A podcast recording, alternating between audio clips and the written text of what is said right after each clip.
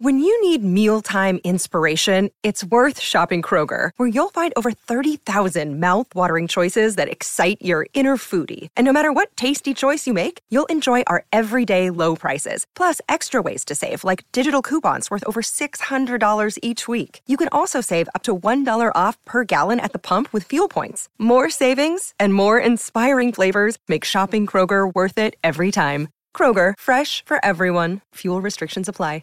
With threats to our nation waiting around every corner, adaptability is more important than ever. When conditions change without notice, quick strategic thinking is crucial. And with obstacles consistently impending, determination is essential in overcoming them. It's this willingness, decisiveness, and resilience that sets Marines apart. With our fighting spirit, we don't just fight battles, we win them. Marines are the constant our nation counts on to fight the unknown. And through adaptable problem solving, we do just that. Learn more at marines.com.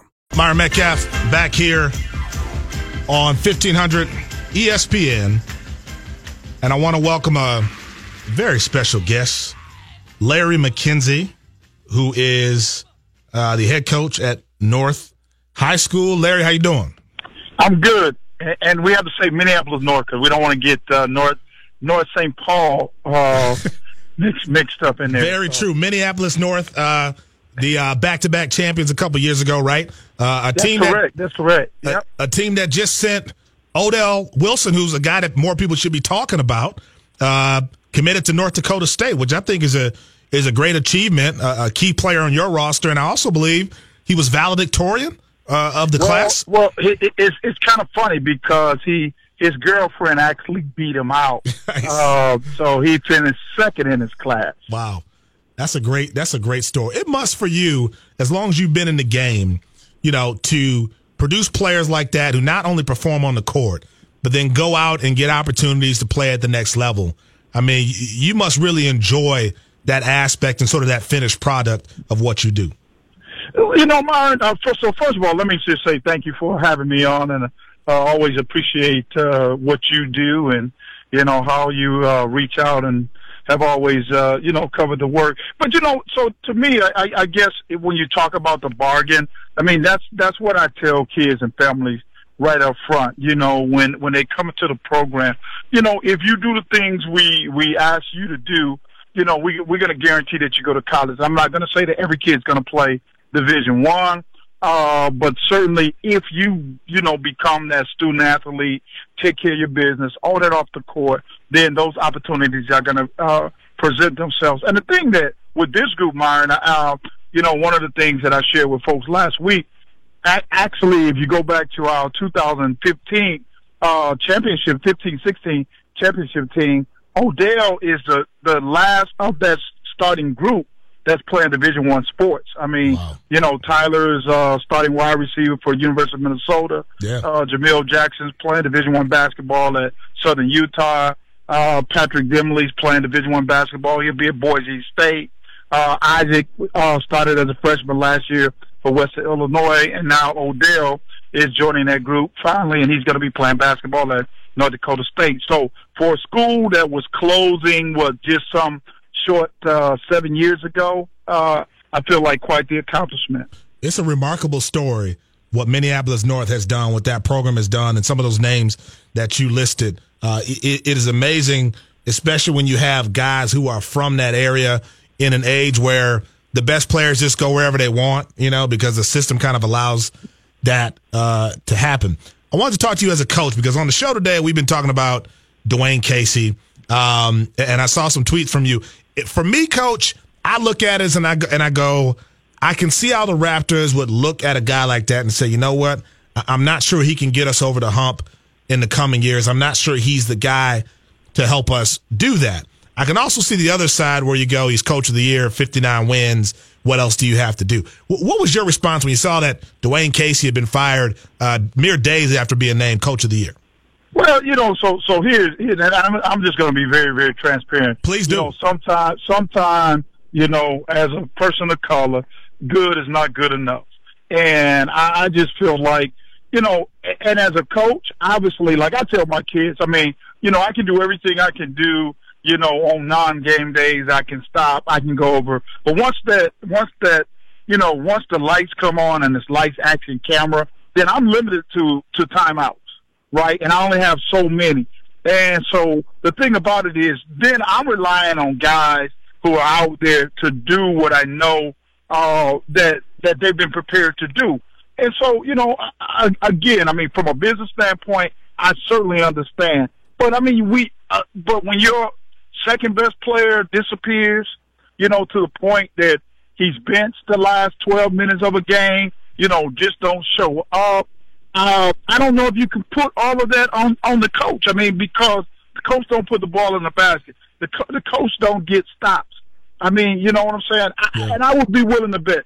You know, and here's probably one of the, here's what probably cost him his job. If you go back, I think it's game three. Game three, LeBron catches the ball. I, I'm sure, and, and I mean, I, I'll never know I wasn't in the huddle, but I'm sure he asked to double the ball. I think somebody went to sleep, you know, because cause the natural thing to do on that play, double the ball, get the ball, ball out of LeBron's hands, make somebody else make the play. Yeah. That did not happen. LeBron, you know, they they give him space. He goes downhill, you know, banks it off the glass. I mean, hero play, right? But that's, I mean, so how much? It, it, and like I tell, you know, so being a coach, right? I can tell you all day, Myron, two plus two is four. Yeah. Two plus two is four. Now, when you get in, in, in the classroom and on that test, and you write down five, is that my fault your fault? That's a good question, Coach. Obviously, and I think that's fair. And, and I have these conversations with coaches uh, all the time because in your profession, you know, one, one mistake by a player can cost you your job. Your livelihood. I, am very right. sensitive to that. Yes. Here's my yes. thing. Okay. I think one of the th- reasons that you hire a coach at any level, and I don't know how to do this. I'm not a coach. I think your job is very difficult. But one of the reasons I hire a coach, you hire a coach, is because you say, look, there's a kid over there, there's a player right there who has immense talent. And we got to get that out of him. Right. Not just in the regular season, but in those difficult moments when the lights come on. Now, coach, I agree. I, I, don't know how to do that if you're Dwane Casey and you got DeMar DeRozan checking out of a game when he's got a big contract, he's an all star, and he's just not showing up in game four. And he commits a silly foul that it gets him ejected in game three. I, I don't know how to solve that. I don't know what the magic is. But I do know that my expectation is that you, the coach, somehow figure out a way to get to that guy and get the most out of him to help my team win. I think that's fair. And, and I do too. Right.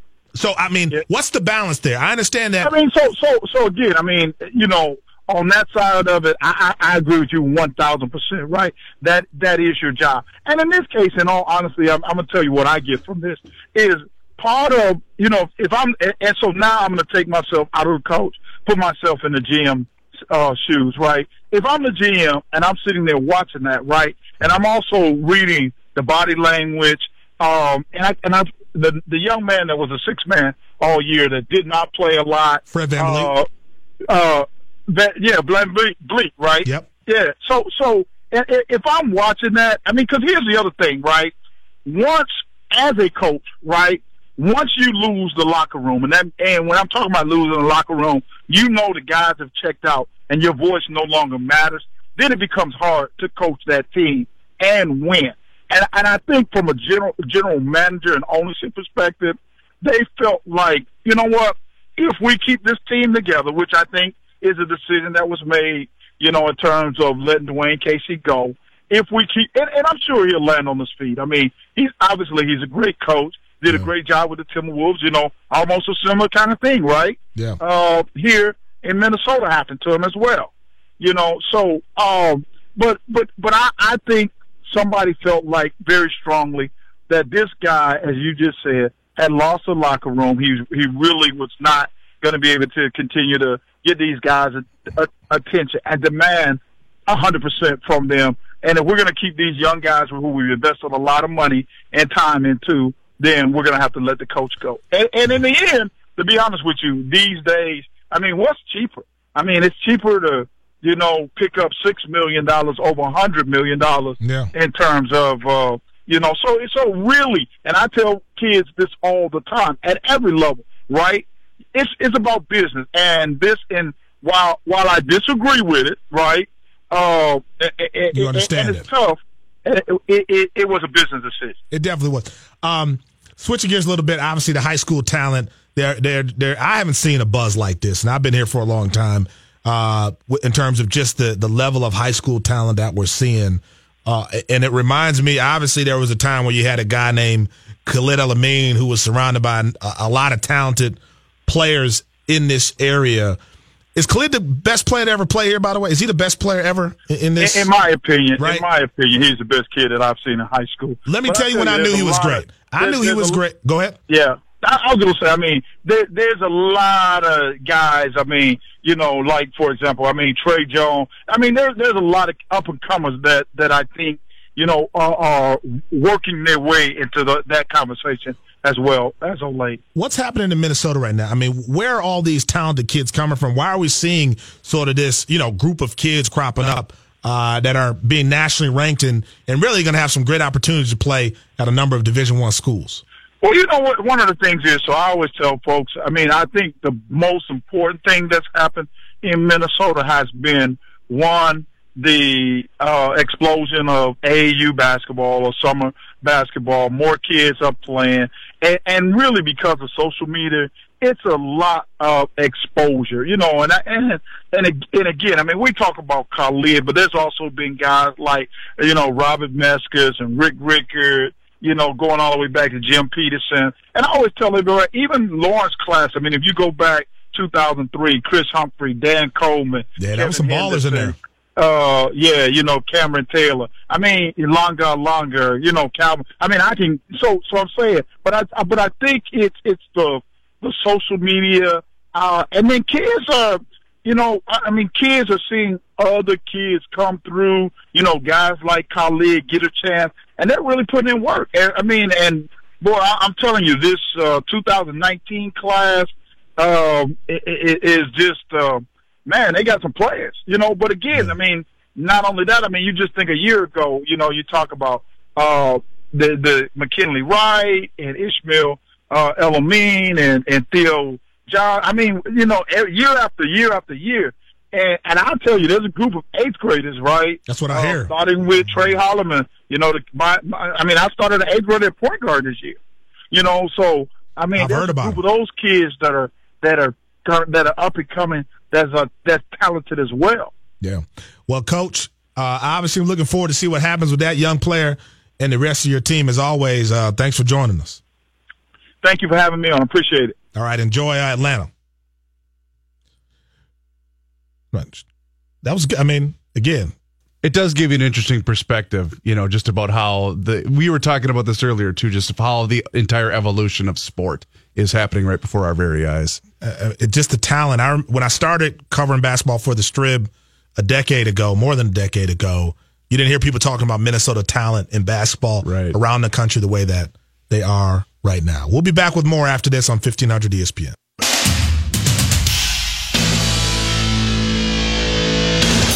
Myron Medcalf back here on 1500, filling in uh, for Royce. Um, if you're a Wild fan, like, how do you feel about what oh. Winnipeg just did? Like, is it one of those things where you go, look, they beat us four to one. We weren't healthy. Uh, they were clearly dominant and the better team.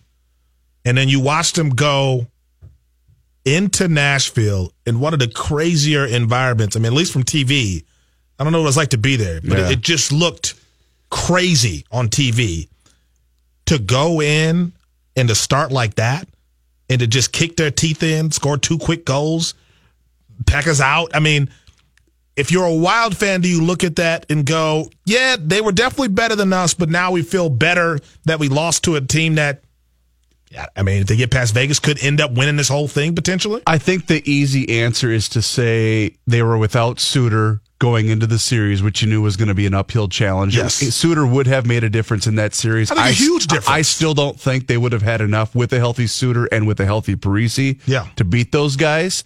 But I think the longer answer to that is they got a long way to go because when you look at those two teams head to head, yes, Winnipeg has more talent, but the other thing that's so glaring is they've got way more depth than the Wild do. I mean, yeah Myron, I, I was there for, for the game five clincher. I know everybody in this radio station's already heard that about me, but I was looking at their chart and I was sitting next to a guy that covers the Winnipeg team, and he said, The thing is, they got two lines that are inactive that could play in this series. I mean, that's how wow. deep Winnipeg is. And that's scary. That's what that should that is what should be frightening about that they were constructed the right way. Now they had a lot of growing pains to get there. I mean, they were not good for a long time. No. So this is the culmination of a lot of hard work and a lot of really smart hockey people putting this all together. But they've got and I I don't remember if I showed this to you before the show started. No, it was Jay Coles that I showed this to, but you knew when we, we were sitting there in the press box for, before game five,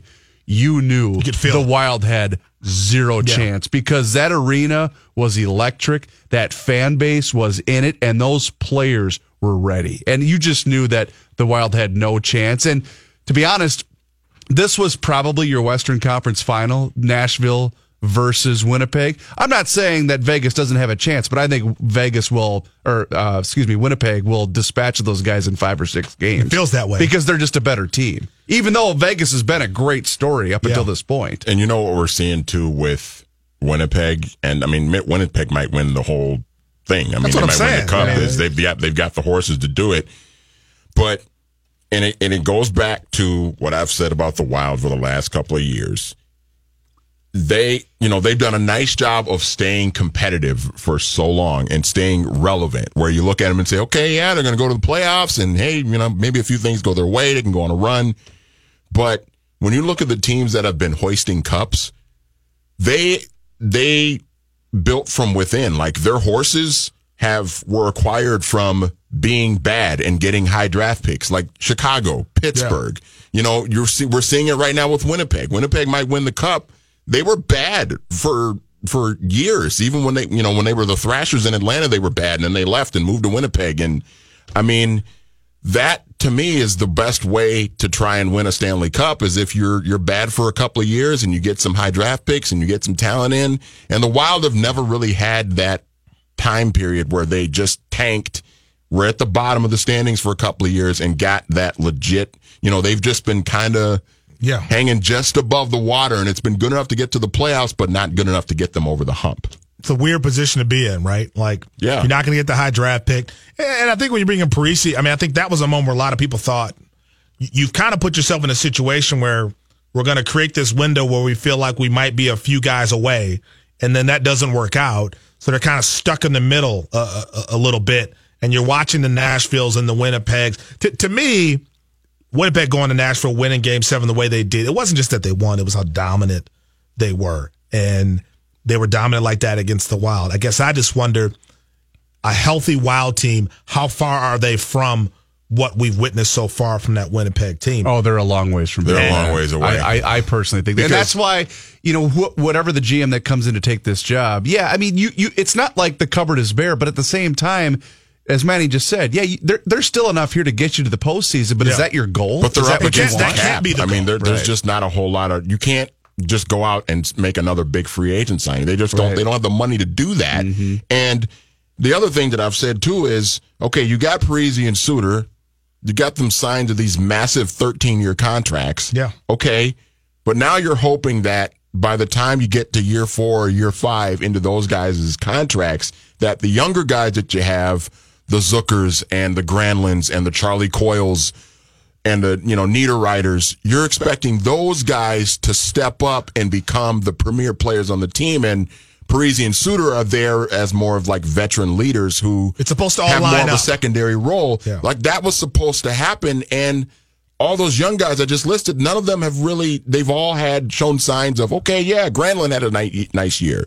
And then Zucker has a nice year. And then Coyle has a nice year a couple of years ago. But you don't, they, they haven't been able to all put it together consistently and for multiple seasons in a row. And now this is where they're at. And not to mention that a lot of those same guys that you just mentioned absolutely disappear in postseason yeah, play. Which Zucker, is the biggest Zucker, issue. Zucker chief among them, by the way. And I like Jason. I think he's yeah. a good player, but he's got I think three goals and thirty some odd postseason games. Yeah, that's unacceptable. Not enough. Well, and that's Not why, enough. and that's why I'm I'm so fascinated by what Winnipeg is doing right now eh, because that's stepping up in the post. That's changing gears. That's going into a hostile arena in a place where, again, crazy as you can get for an atmosphere, and just being dominant and, the thing, and dominating the guy who might be the best goalie in the game yep. and just sending him home. The thing that Winnipeg has going for them too, and you've seen it throughout this postseason and uh, all across sports, when you're a team that has the ability to change the way the other team decides to play their yeah. game, mm-hmm. that's when you know you have it going on in that particular postseason. The Eagles did the yeah, very thing that the Patriots. The Warriors do it every year. That's, every that's year. just it. And that's what you're seeing with Winnipeg because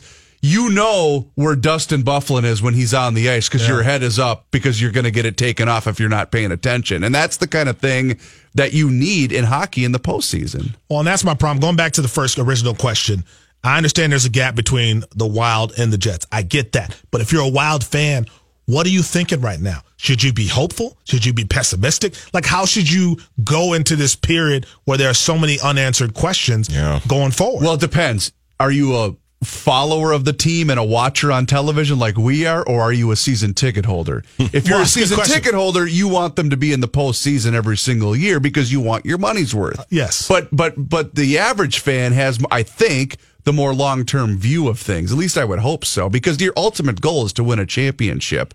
And again, that might mean you have to part with a guy like Zucker, like Granlund, because no one's going to give you the assets you want to return unless the player you're sending out has value. And unfortunately, as many said, those guys with those big contracts, you can't move them in even if you wanted to anyway. You're stuck. Right. Right. And that's where I think a Winnipeg hurts a team like the Wild from a perception standpoint because they were homegrown, because they, they are doing it the right way, right. if you will. And they're still exceeding expectations to some degree in terms of what they were able to do last night and then what people expect them to do going forward. Really quick. So I mentioned I was in Winnipeg. Yeah. So I'm driving home. I drove up Friday morning. Okay. Li- literally left my house out in Carver, the Chanhassen Chaska yeah, yeah. area. Drove up, took me six hours. It was nothing. Yeah. All right. Got there, watched the game. It was great. Watched the the celebration afterwards, which is incredible.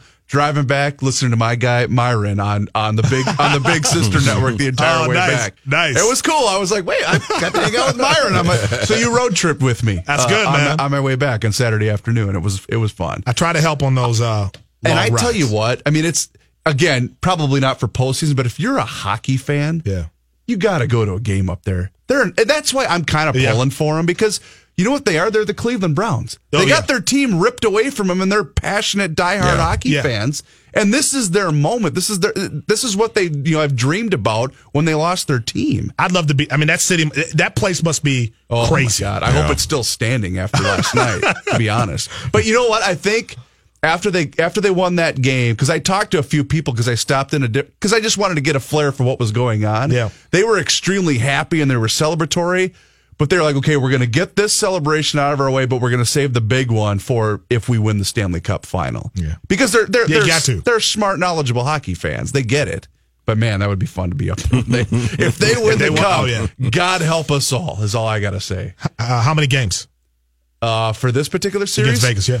I th- like I said, I th- I think Winnipeg wins in five or six. I'll, ta- I'll take the Jets in six. Yeah. I just, they're just a better team. And yeah. by the way, Vegas has been constructed much similar to the way that Winnipeg was. They got good, young, controllable assets that they put it together. And, and, they're going to be. This is sustainable because a lot of these guys are under control for a long time. A couple time. guys, in fact, that Wild fans wish the Wild would have yeah, held on to. I think we're going to see a classic series, seven games, Ooh. Jets.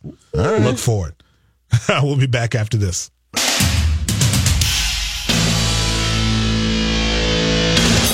Myron Medcalf back here on 1500 ESPN. Johnny, we have a sports update? We do. Thanks, Myron. This update uh, sponsored by KFC. This summer, get a crispy tenders $20 pickup meal. Includes 12 extra crispy chicken tenders. I'm hungry. Plus all the fixins for a limited time only. This offer is not everywhere and not forever. Tax and substitutions extra. Players uh, Championship today. Webb Simpson done for the day at 15 under. He's got a five stroke lead right now. Three folks at 10 under. Charl Schwartzel, uh, Patrick Cantlay, and Danny Lee.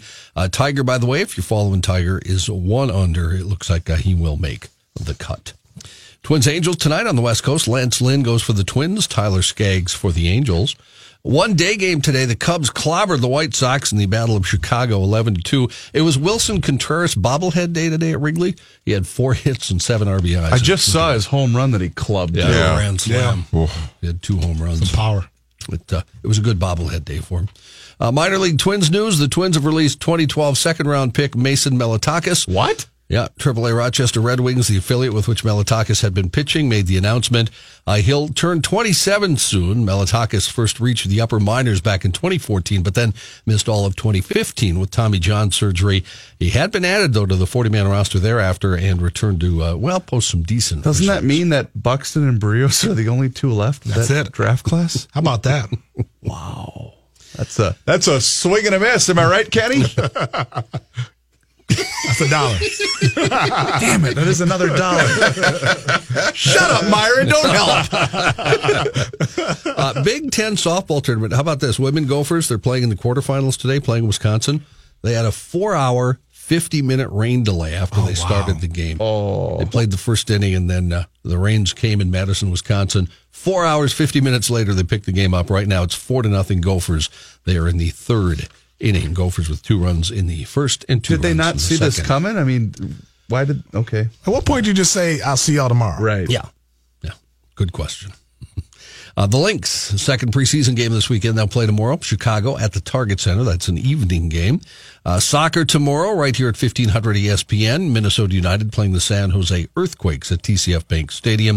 1230 pre-match, 1 o'clock kickoff on 1500 ESPN. Uh, past met present today when Hall of Fame quarterback Jim Kelly walked off the practice field with new Bills quarterback Josh Allen. I saw this photo on Twitter. It looked pretty cool. First day of rookie minicamp. Allen, whom the Bills traded up to select seventh overall in last month's draft, told reporters he was shaking as he met Kelly. Kelly released from the hospital last month after surgery to remove cancer from his jaw. The two previously had exchanged text messages after Allen was drafted. Allen said he's the greatest quarterback to play the game and obviously the greatest quarterback in Buffalo history. Eh, first part might be debatable, huh? It was pretty good. He was good. He was really It good. was really good. Allen I'll Kelly- put it this way. Jim Kelly could take a dump on everybody's lawn in that city and he would still be loved by Oh, yeah. that entire fan base. Put a dollar in the jar. Allen, Allen and Kelly later entered the locker room for a private conversation. Allen said he said how to embrace the city of Buffalo. Said a few more things, but I'll keep those behind closed doors. I'm still shaking from meeting him. He's a special man. The Bills traded the number 12 overall selection and two second round picks to draft Allen. Became the highest select quarterback in Bills history, a distinction previously held by Kelly, who was the 14th overall pick in 1983. I'm It glad is- he's moving around. I mean, I'm glad he's out there I mean, Yeah. after with the Have you guys ever seen? Is it the what is the Jim Kelly? Not not the Four Falls of Buffalo, but the other one that they did. I think on NFL Network. And Jim Kelly did not like being drafted by the Bills because Yeah. he was saying, Yeah, I heard. Well, because he started out, me. he Please was don't he went to the USFL for a couple Houston, years that's first, right. He went to Houston, Yeah. and he was just saying, anybody but Buffalo, anybody but Buffalo. And uh, cool letter today, Pau Gasol. I don't know if you saw. Oh this. yeah, I saw this that. That is was Yeah. great. Yeah, penned an open letter on the Players Tribune where he voiced his opinion that an NBA team should hire Becky Hammon as head coach. The 41 year old Hammon led the San Antonio Spurs to the Las Vegas Summer League title in 2015 and, of course, has been one of Gregg Popovich's closest assistants since 2014. Made history as the first female full time assistant in the NBA and is considered a strong candidate for the Milwaukee Bucks head coaching job. Gasol wrote, if you're making that argument to anyone who's actually playing any high level basketball, you're going to seem really ignorant. I have a simple response to it, which is that I've been in the NBA for 17 years. I'm saying Becky Hammon can coach NBA basketball, period. She will get a head coaching job. That's pretty Even cool. if it's not with the Bucks, she will get a job. You ready she to? definitely deserves Yeah. a head coaching job. You we'll be back get with here, more. Johnny? Is that what you're nodding at? Okay, I'll- We'll be back with more here on 1500 ESPN.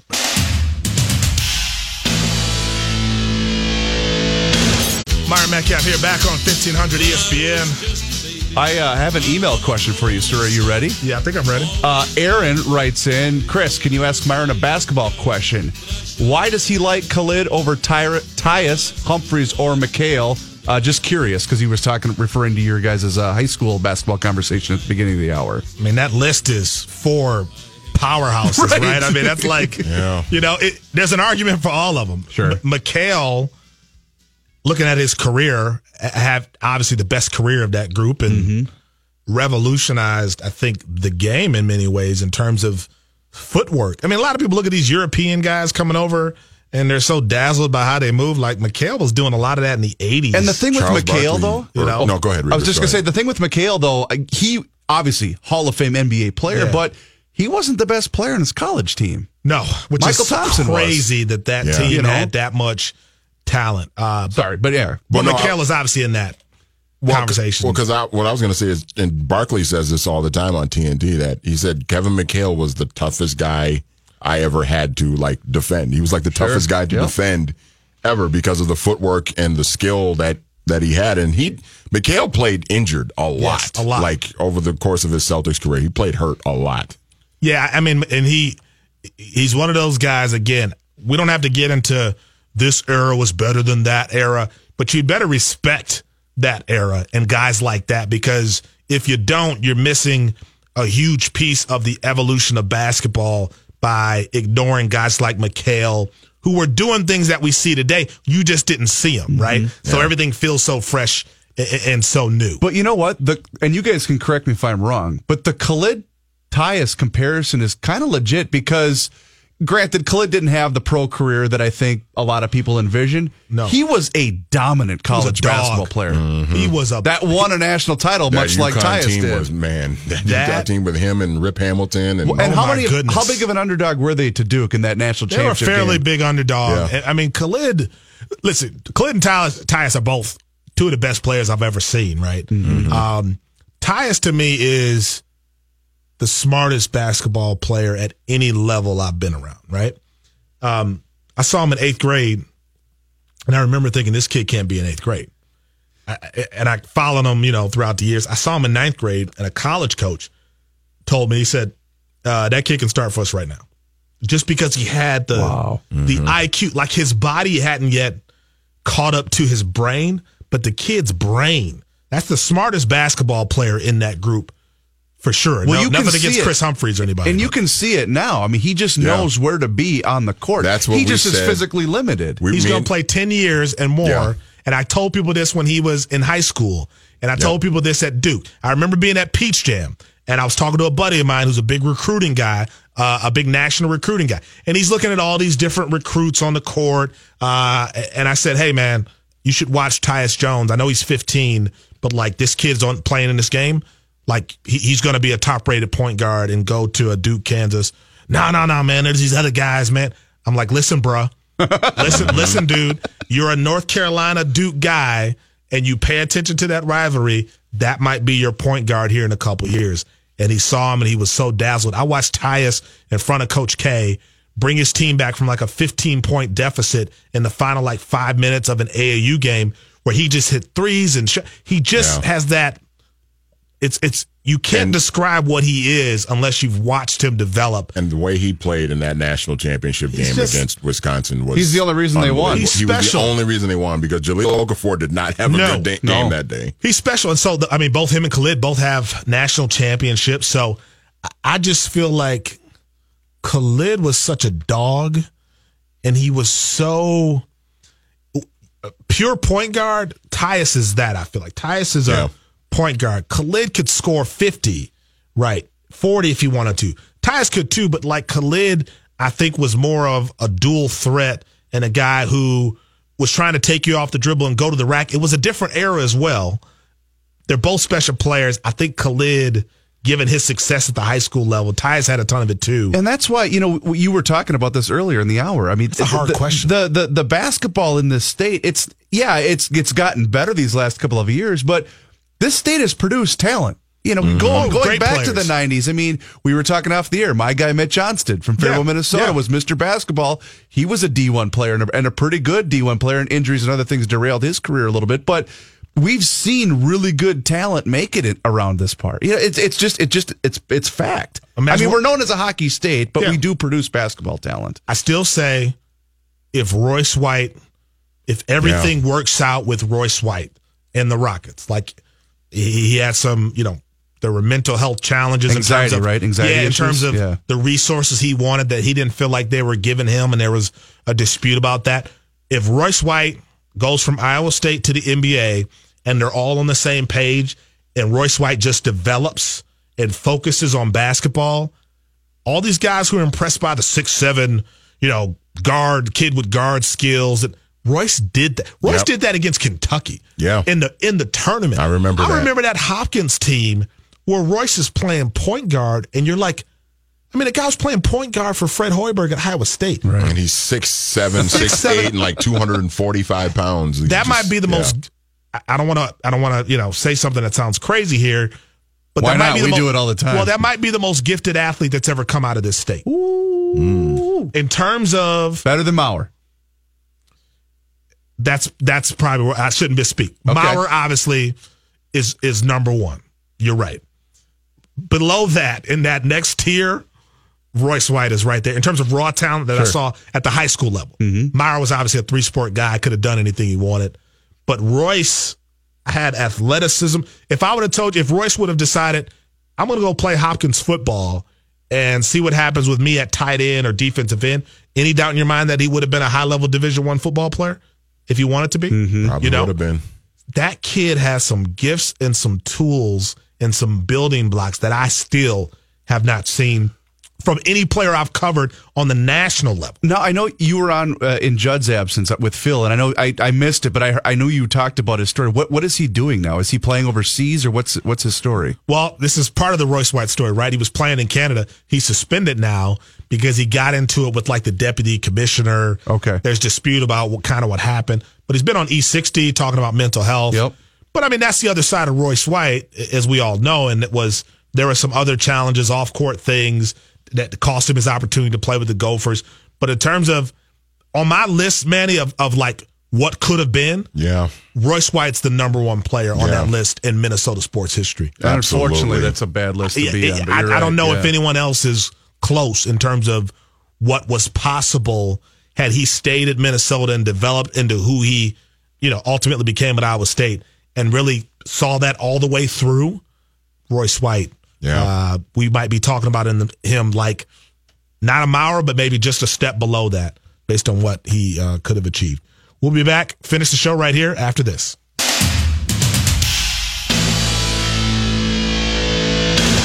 Myron Medcalf, you did an exceptional job filling in for Patrick Royce today. However, you, myself, Manny, we did screw up one tiny little thing, It just by the hit way. me too. The best athlete in the history of the state is not Joe Mauer. It's not Royce Royce White. Oh, Dave Winfield. My Yeah. God, how can we forget Dave Winfield? And me being a St. Paul goodness. kid, I should have remembered. I should have. Dave, we're that right sorry. away. we know you listen to the Yeah. show. I'm sorry. It's, I know. it's not you, it's me. I Yeah, start I- the show talking about my daughters ignoring my music from the 80s and 90s Oh. and forgetting about history. And we forget Could you imagine if Mr. Could you imagine if Royce were here? He'd just be looking at us saying, "What the hell is wrong with That's you true. I didn't even this- check the hotline. But see, this is how it happens, though. you dummies. This is how it happens. You end up having these conversations, and the most obvious thing, like escape, because Yeah. Dave, he is the list. Like, Right. I mean, he's his Right. own list in terms of a guy who, you know, you talk about, oh, he could do it all. That guy could do it all. And was it who- drafted him? And he never was it NBA, uh, an NBA team, or he was or the Vikings? drafted in all three sports. drafted in all sports, but, but he I don't think he them. never played. He never played football. never played football. Okay, But that's just how good of an athlete because he, he, did was. play he did play basketball with the Gophers. Yeah. but he was just that. He's the list. You're right. He is the list. It's the Dave Winfield list of the greatest athletes Right. in Minnesota history. Right? And Royce tells this all the time. I think it was a Yankee oh, scout, goodness. or maybe it was a Padre scout that you know because he had that hitch in his swing. Yeah. and he was a power hitter. But so Royce asked, I think it was a scout for the Padres, said, "Is that swing going to work?" And he says, "That's how bleeping good he is." oh my goodness. Me being a St. Paul kid, I'm. I should. I'm probably ashamed feel of you. the dumbest How I'm did all. that ashamed of you. Manny. I'm so uh. I'm sorry because that guy, he there is nothing. It's Dave Winfield, and then you start the conversation about 30 spots below that. Like Right. it's like first through 30 is Dave. By the way, thank you, Bill, on Twitter for pointing that out. Thank you very 100% much. Right. First through 30 is him, and then you can have a conversation about who's 31 and then go from there. My goodness. Thanks, man. You Hey, did a thank great you job. all. Hey, this was fun. Let's do it again. Thanks for having me on 1500 ESPN. Enjoy your weekend.